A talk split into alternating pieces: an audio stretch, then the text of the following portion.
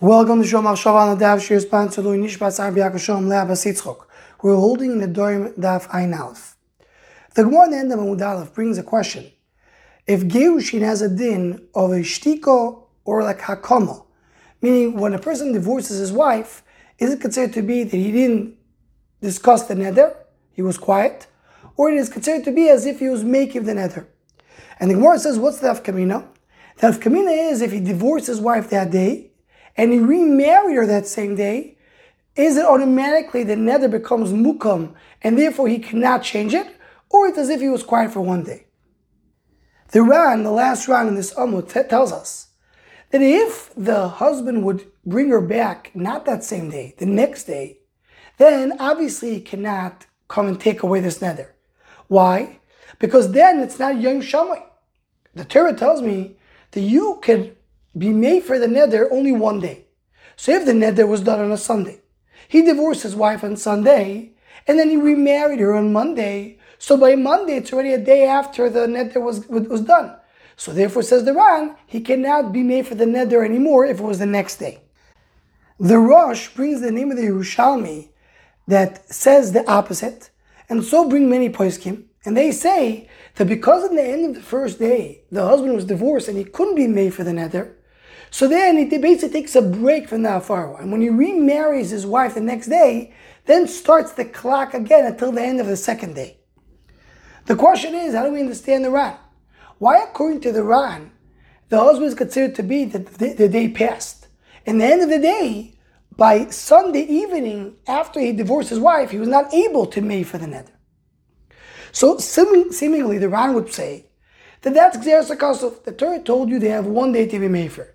It doesn't matter if, if he's able to be made for, is not able to be made for. We don't have a reason for it. It's just after one day, it's out. The husband cannot be made for anymore. So the Acharonim ask that the Ran and Daf Ayin Tesa Mudalv on top of the Amud clearly says differently. Because the Ran there says, what is the reason that shtika works? It's not just exeris akosov. That if one day passes, so then you can't do a far anymore. He says there's a reason for it. Because if the husband did not do a furrow that same day, and he allowed the day to pass, that shows that if he allowed it till the end of the day to pass, that he is interested in the neder. The Losh of the Ran is Gali Adaite Shuroitse Bekiyum Rishal Neder. So the Ran explains that there's a reason behind it. In our case, this reason does not apply. In our case, the husband cannot be made for later in the day because he divorced his wife. So where is the right? Where is the proof that he's actually interested in the neder? So he answers the Kehilos Yaakov in Simon Mem.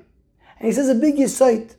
So you see from here that even though we have a reason based on the Torah, but once the Torah established this, even though the reason does not exist, we do not change it based on the scenario. Once the Torah gave a din, this din stays even if the reason does not apply. He brings an example to this from the Yam Shel Shloimo in that says the reason that Shen Viregel is potter of Rabbi, where regular animals are potter when they eat normally, is because that's the norm. That's what usually animals do. And because they have permission to walk in the street, you can't tell an animal not to eat. But the din is, says the Yam Shel Shloimo, that if a lion was walking in the street and he ate, he's also potter. But there's no rishus for a lion to walk in the street. We don't allow lions to walk in the street. So if the reasoning of Shen is because animals are allowed to walk, how does this apply to wild animals? You see from here, no. Once the Torah establishes Shen is potter, that applies to all animals. And in the booklet Yosef Das, he points out to the base Yishai, Rishloim Fishes itself, that in a footnote to Simon Hey, brings over 10 proofs of this concept throughout Shas.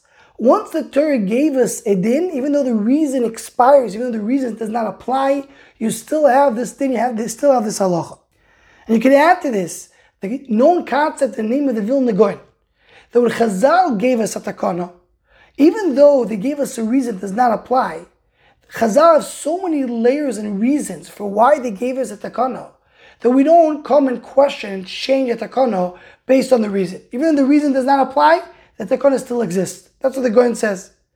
If you talk about the Torah, the Torah Kedosha, the Deraisa itself, that even though maybe the reason that we know does not apply, except Reb Shimon that Darshan's time of the Quran changes the halacha based on the reasoning, Chachamim say whatever the Torah told you to do, you do, even though the reason does not apply.